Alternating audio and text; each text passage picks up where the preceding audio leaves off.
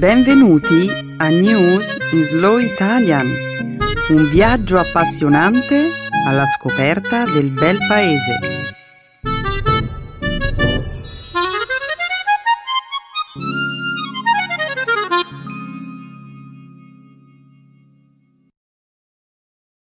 Oggi è giovedì 24 maggio 2018. Benvenuti al nostro programma settimanale News in Slow Italian. Un saluto a tutti i nostri ascoltatori. Ciao Nicola! Ciao Benedetta! Ciao a tutti! Nella prima parte del nostro programma parleremo di attualità. Cominceremo con una notizia che arriva dall'Italia, dove un professore di diritto ha ricevuto dal Presidente della Repubblica l'incarico di formare un nuovo governo. Successivamente commenteremo i risultati di un recente studio che ha classificato il sistema del trasporto pubblico di 13 città europee. Proseguiremo poi con una panoramica sulla cerimonia di chiusura dell'edizione 2018 del Festival del Cinema di Cannes. Infine concluderemo la prima parte del nostro programma commentando il matrimonio tra il principe Harry e l'attrice Meghan Markle, una cerimonia che ha avuto luogo sabato scorso alla cappella di St. George a Windsor, in Inghilterra. Hmm, la cerimonia di chiusura del Festival di Cannes e il matrimonio del principe Harry. Tutto in un programma. Eh sì, Nicola, perché? C'è qualche problema? No, continua pure a presentare il programma. Oh, grazie, Nicola. La seconda parte della trasmissione sarà dedicata alla lingua e alla cultura italiana. Nel segmento grammaticale esploreremo l'argomento di oggi, le congiunzioni subordinanti finali.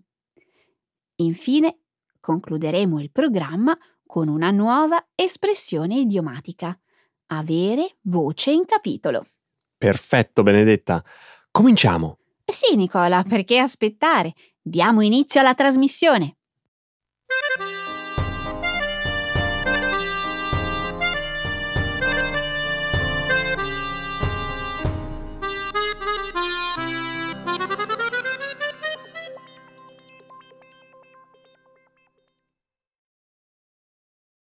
Italia. Un professore di diritto con scarsa esperienza politica riceve l'incarico di formare un nuovo governo. Lunedì pomeriggio i leader dei due partiti italiani più votati alle elezioni dello scorso 4 marzo, il Movimento 5 Stelle e la Lega, hanno chiesto al Presidente della Repubblica, Sergio Mattarella, di accettare un professore di diritto poco conosciuto per la carica di Presidente del Consiglio dei Ministri. Il candidato, Giuseppe Conte, non ha esperienza politica. Nella serata di ieri, il presidente Mattarella ha accettato la candidatura di Conte. Conte, che attualmente insegna all'Università di Firenze, è l'avvocato personale del leader del Movimento 5 Stelle, Luigi Di Maio. A quanto si dice, Conte sarebbe l'ideatore di una campagna promossa dal Movimento 5 Stelle per abolire 400 leggi inutili. Il leader della Lega, Matteo Salvini, ha descritto il professor Conte come un esperto in semplificazione, riduzione della burocrazia e snellimento della macchina amministrativa. Nei giorni scorsi, tuttavia, diversi dubbi sono stati sollevati sulla candidatura di Conte, in seguito alla pubblicazione di una serie di articoli giornalistici, secondo i quali il professore avrebbe esagerato alcune credenziali accademiche elencate nel suo curriculum. Secondo molti analisti, Conte metterà in atto il programma populista voluto dal Movimento 5 Stelle e dalla Lega. Tra i punti principali del programma, il cosiddetto reddito di cittadinanza, la flat tax sui redditi e il rimpatrio degli immigrati clandestini. Dopo l'approvazione della candidatura di Conte da parte del presidente Mattarella, è attesa ora la decisione del Parlamento italiano. Benedetta, eh, indipendentemente dalla nomina di Conte, il Movimento 5 Stelle e la Lega porteranno comunque avanti il loro programma di governo. Ma eh, a te non sembra che la decisione di proporre un candidato senza esperienza politica sia un po' strana? No, per nulla. Proprio perché Conte era una figura sconosciuta, è stato più difficile respingere la sua nomina. Inoltre, Conte non rappresenta una minaccia né per Di Maio né per Salvini. Ciò che dovrebbe preoccuparci in questo momento è l'impatto che il nuovo governo avrà mm, non solo su di noi in Italia, ma su tutta l'Europa. Ah sì, beh, almeno i due partiti hanno fatto marcia indietro sull'idea di un referendum per l'uscita dell'euro, anche se a dire il vero alcune delle loro proposte sono davvero inquietanti. Sia la Lega che il Movimento 5 Stelle, per esempio, hanno detto di voler abolire le attuali sanzioni contro la Russia.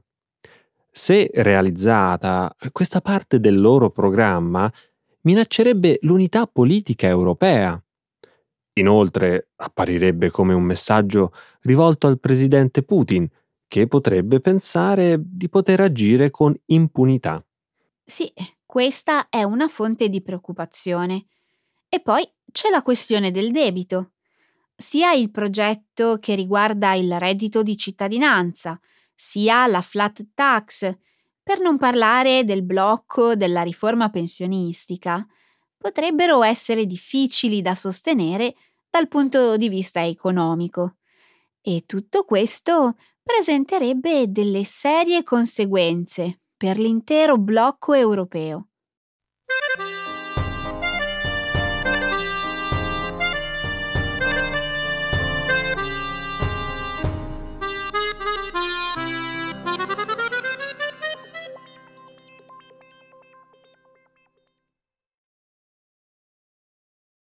Pulizia e sicurezza dei trasporti.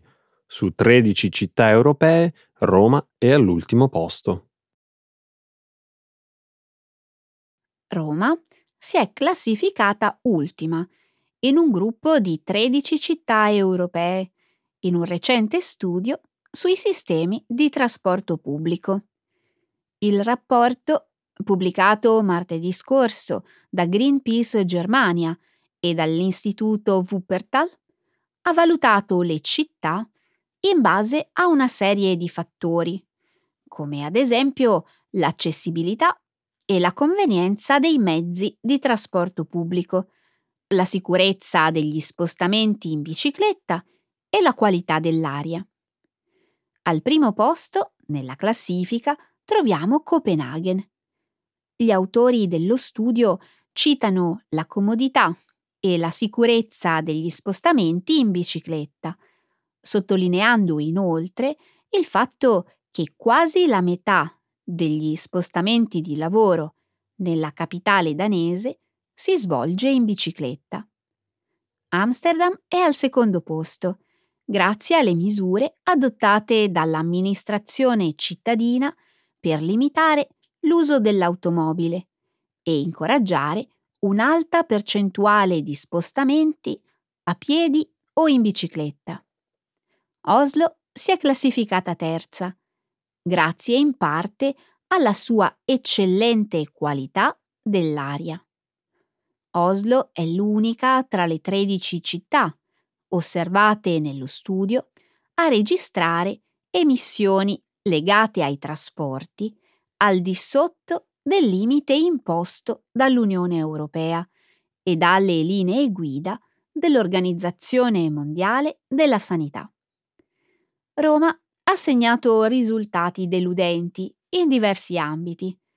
Gli autori del rapporto hanno segnalato l'intenso uso delle automobili per gli spostamenti urbani, la scarsa sicurezza stradale e la qualità dell'aria inferiore alla media. Roma si è classificata in fondo alla lista, dopo Mosca, Londra e Berlino. Non c'è dubbio, ma Roma ha un bel po' di lavoro da fare, Benedetta. Il fatto che si sia classificata ultima non è certo una sorpresa, visto che tantissime persone si spostano in automobile o in scooter e quasi nessuno usa la bicicletta. Esatto. Comunque, la buona notizia è che i ricercatori hanno classificato le città sulla base dei dati attualmente disponibili, senza tenere in conto eventuali programmi volti a migliorare la qualità e la sostenibilità dei trasporti pubblici in futuro. Ciò significa che le cose potrebbero presto migliorare. Lo spero. Eh, peggio di così non possono andare. A Roma, rispetto ad altre città europee, il numero delle persone che si spostano in bicicletta o a piedi è nettamente inferiore.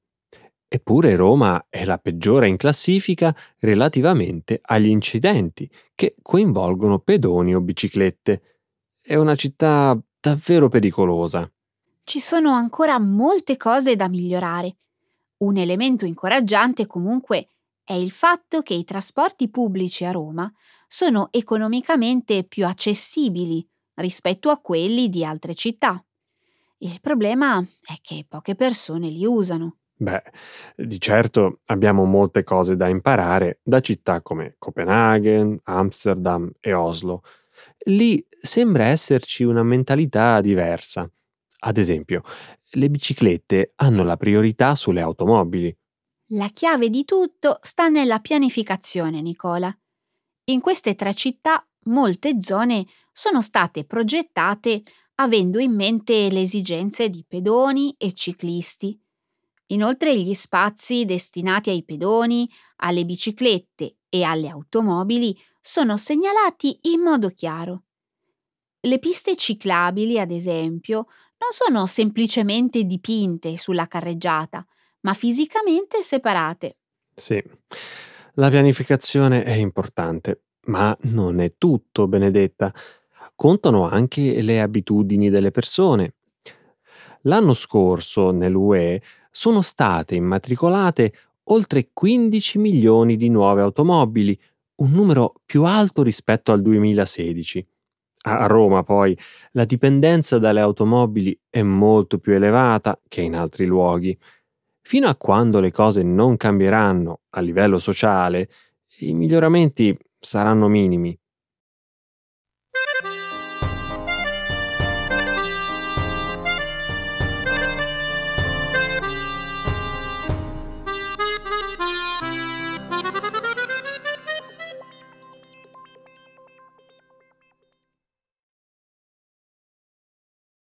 Il regista giapponese Hirokazu Koreeda vince la Palma d'Oro a Cannes. Lo scorso sabato il regista giapponese Hirokazu Koreeda ha vinto il primo premio al Festival di Cannes con Shoplifters, un film che racconta la storia di una famiglia di ladri che vive ai margini della società. Il secondo premio, il Grand Prix, è andato al regista americano Spike Lee per il film Black Clansman.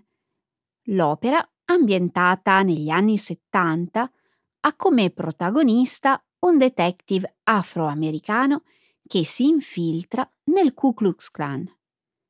Tra gli altri vincitori c'è stata la regista libanese Nadine Labaki, che ha conquistato il premio della giuria, il terzo premio del festival, con il suo film Capernaum. Il polacco Paweł Pawlikowski ha vinto il premio alla miglior regia per il suo film Cold War.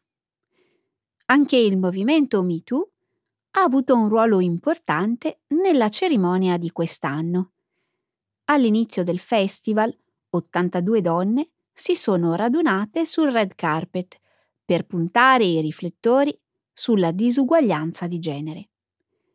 Nei 71 anni di storia del festival sono stati proiettati soltanto 82 film realizzati da registe donne mentre le opere dirette da uomini sono state 1645. L'edizione del festival di quest'anno ha messo in luce quanto sia stato forte l'impatto del movimento MeToo sull'industria cinematografica. È difficile immaginare che si possa tornare indietro. Eh, spero che tu abbia ragione, Nicola, ma c'è ancora molto lavoro da fare. La protesta organizzata sul red carpet parla chiaro. In 71 anni meno del 5% dei film proiettati a Cannes è stato diretto da una donna. E nell'intera storia del festival la Palma d'Oro è stata vinta da una donna soltanto una volta. Non ci si può aspettare che il cambiamento avvenga da un giorno all'altro.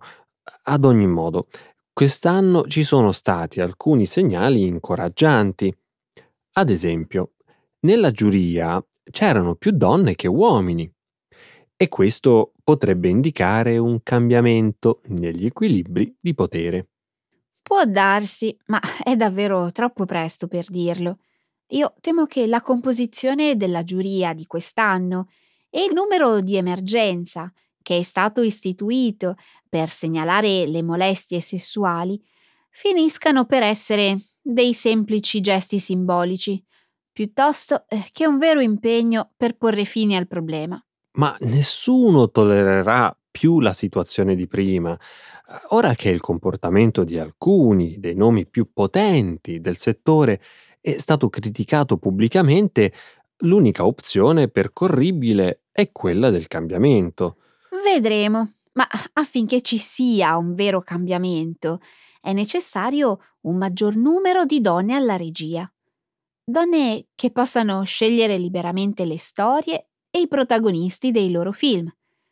Inoltre al festival di quest'anno si potevano ancora vedere molte aspiranti attrici con indosso degli abiti molto scollati, presumibilmente per cercare di attrarre l'attenzione di registi, produttori e talent scout. Insomma, al giorno d'oggi il cinema è ancora un'industria dominata dagli uomini.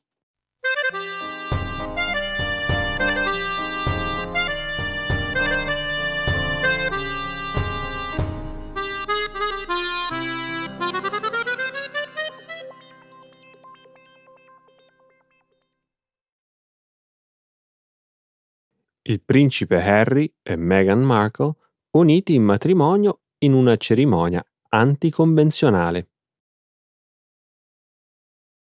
Lo scorso sabato il principe Harry e Meghan Markle si sono sposati nella cappella di St. George, nella città di Windsor, in Inghilterra. La cerimonia ha fuso lo sfarzo e la tradizione britannica con elementi completamente nuovi nell'ambito delle nozze reali, come ad esempio un coro gospel e la presenza di un predicatore afroamericano. Il principe, 33 anni, e Meghan Markle, 36, hanno pronunciato i voti nuziali davanti a una platea di 600 ospiti, tra i quali c'era la famiglia reale. Markle indossava un abito semplice ma elegante, firmato dalla stilista britannica Claire Waite Keller, e una fascia per capelli con dei diamanti, prestatale dalla regina Elisabetta II. Harry, che ha avuto il permesso di mantenere la sua caratteristica barba corta, Durante la cerimonia indossava un uniforme militare. Inoltre, con un'eccezione rispetto al protocollo tradizionale, Harry ha ricevuto una fede nuziale che indosserà, a differenza di suo fratello, il principe William e di suo nonno, il principe Filippo. Circa 100.000 persone si sono recate a Windsor, una città a circa 40 km da Londra, per veder sfilare la carrozza trainata da cavalli della coppia reale. D'ora in poi i due sposi saranno conosciuti con l'appellativo di duca e duchessa del Sussex. Benedetta, questo è stato un matrimonio reale davvero storico. In futuro potremo ripensare a questo momento e dire che ha segnato un punto di svolta per la monarchia britannica. Io non credo alle mie orecchie. Stai commentando con interesse un matrimonio reale? Beh, è difficile non essere affascinati da questa storia d'amore. Un principe che sposa una discendente di schiavi, un coro gospel che canta inni per i diritti civili e un predicatore afroamericano che fa riferimento a Martin Luther King. Soltanto poco tempo fa tutto questo sarebbe stato impensabile. Lo so, anch'io sono sorpresa. Al tempo stesso, comunque, il matrimonio ha incluso anche una serie di elementi tradizionali molto belli. Beh, molto noiosi. Beh, per te forse. A me sono sembrati davvero straordinari. Ad esempio, sul velo indossato da Meghan c'erano dei fiori ricamati che rappresentavano i 53 paesi del Commonwealth britannico e poi ovviamente c'erano i dettagli ispirati alla principessa Diana. La principessa Diana. Immagino che oggi sarebbe orgogliosa di suo figlio. Anche lei, come Harry, voleva avvicinare la famiglia reale alla gente comune. Sì, sarà interessante vedere che cosa succederà nel prossimo futuro. Beh, probabilmente tra qualche decennio la monarchia britannica sarà molto diversa. Non so se sarà molto diversa, Nicola, ma il duca e la duchessa del Sussex sembrano impegnati a renderla più moderna e aperta. Insomma, staremo a vedere. Probabilmente il matrimonio è stato solo l'inizio di un nuovo corso.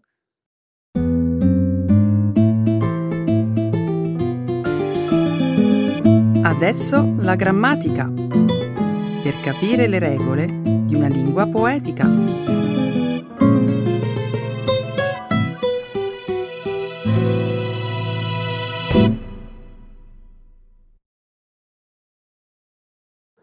Subordinate conjunctions introducing a clause of purpose. Ti ricordi la vicenda della Costa Concordia? la grande nave da crociera che andò a sbattere contro le scole, il piccolo gruppo di scogli a pochi metri dall'isola del Giglio? Oh, è impossibile dimenticarsene, ma è giusto continuare a raccontare cosa accadde in quella fredda notte del gennaio 2012, affinché la storia non vada nel dimenticatoio. Hai ragione. Alle 21.45 del 13 gennaio 2012 la Costa Concordia, che stava effettuando una crociera nel Mediterraneo, naufragò a poca distanza dal porto dell'isola del Giglio a causa della scellerata intenzione del comandante di effettuare un passaggio radente all'isola perché i passeggeri potessero ammirarne il panorama con le luci della sera. La condotta del comandante Francesco Schettino è stata riprovevole da ogni punto di vista. Sai come si è concluso il processo che lo vedeva imputato per omicidio colposo, lesioni, abbandono della nave e naufragio? La giustizia italiana l'ha ritenuto colpevole dell'incidente e lo ha condannato a 16 anni di carcere. La nave da crociera, invece, è stata trasferita al porto di Genova al fine di essere demolita. Forse ora la brutta vicenda della nave Concordia potrà considerarsi finalmente chiusa. Mm, non ne sarei così sicura. Credo ci siano ancora molte questioni non ancora risolte. Ti riferisci al risarcimento dei danni che l'isola aspetta di ricevere dalla Costa Crociere? Si vocifera che la società di navigazione italiana abbia già fatto un accordo con il comune, anche se l'entità della cifra per ora rimane segreta. Mm, chissà perché la società di navigazione ha deciso di non divulgare questa informazione. Tu che ne pensi? Sinceramente sono rimasto perplesso anch'io. Forse non rivelando l'entità del risarcimento, la Costa Crociere spera di suscitare meno clamore mediatico. Forse. Io eh, spero che sia una cifra astronomica.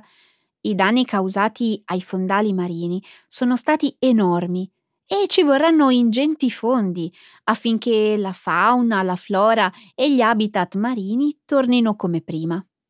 Se non ricordo male, la piattaforma galleggiante incaricata della pulizia dei fondali, sui quali si era arenata la Concordia, ha concluso il suo lavoro e ha lasciato l'isola. Sì, ma quella piattaforma si è occupata solo di raccogliere i detriti dai fondali. Purtroppo, dopo tutti gli interventi invasivi degli ultimi sei anni, la fauna e la flora marine non esistono più. Pensa che nell'area del naufragio pesci e posidonie sono pressoché scomparsi. Che rabbia! Eh, puoi ben dirlo. Come se non bastasse, si è scoperto che il tasso di inquinamento provocato dal naufragio con il passare degli anni è addirittura aumentato. Come è potuto accadere? Durante le operazioni di recupero, gli ingegneri hanno creato sul fondale un basamento artificiale di cemento, allo scopo di facilitare la messa in posizione orizzontale della nave. Purtroppo da una parte delle sacche che formavano questa piattaforma è fuoriuscita una grande quantità di malta cementizia, che è colata tra le rocce solidificandosi, danneggiando gravemente l'habitat scogliere rocciose. Che disastro. Se prima l'area marina da risanare era di 23.000 metri quadrati, dopo questo incidente è diventata di 42.000 metri quadrati. È terribile pensare che un tempo quell'area era un paradiso per i cetacei e oggi è quasi completamente cementificata. Sì, l'isola del Giglio aspetta la ricostruzione dei suoi fondali. Non sarà facile restituire a quel tratto di costa il suo antico splendore, ma in ogni caso vale la pena provarci. Ecco le espressioni, un saggio di una cultura che ride e sa far vivere forti emozioni.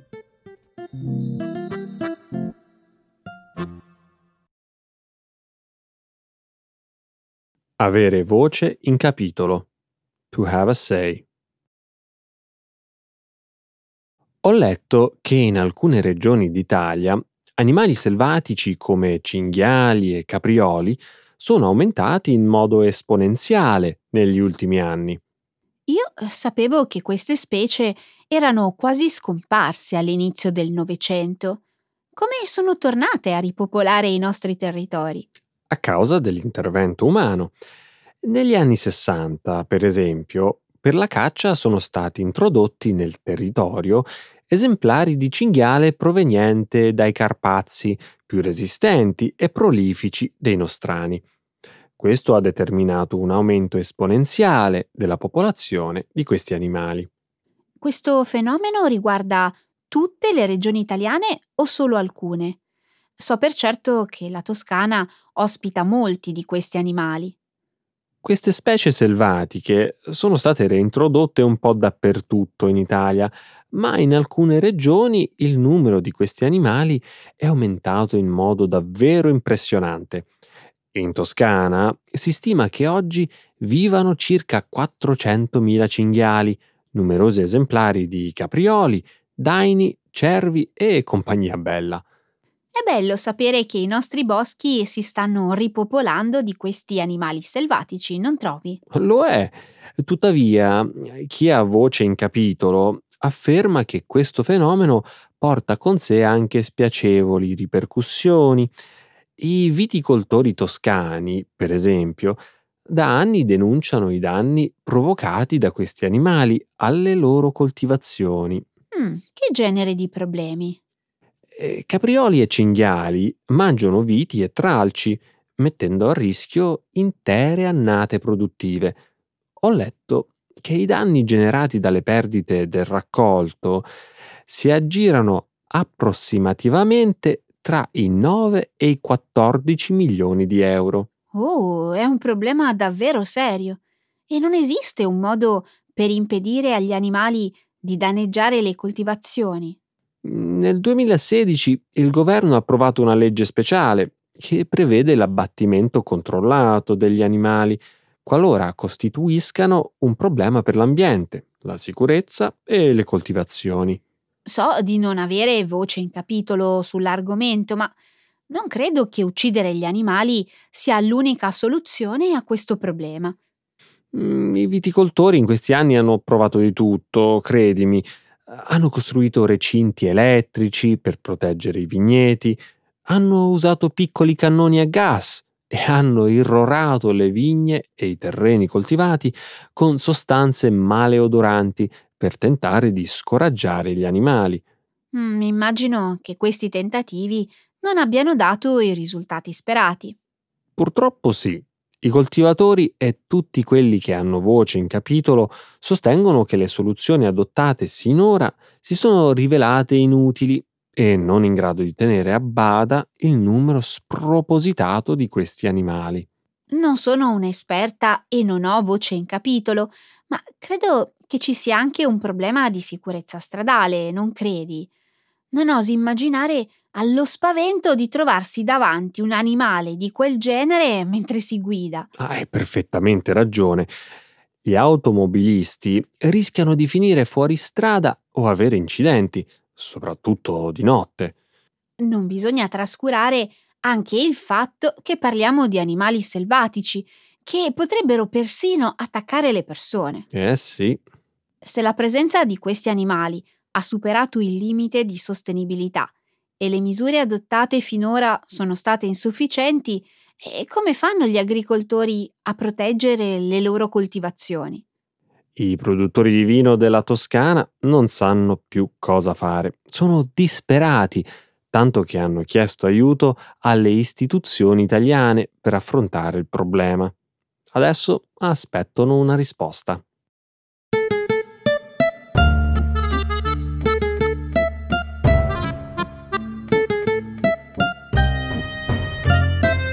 Ok Nicola, tempo finito anche questa settimana. Grazie mille per avermi avuto con te, Benedetta. È sempre un piacere. Allora alla prossima. Alla prossima, ciao ciao. Ciao!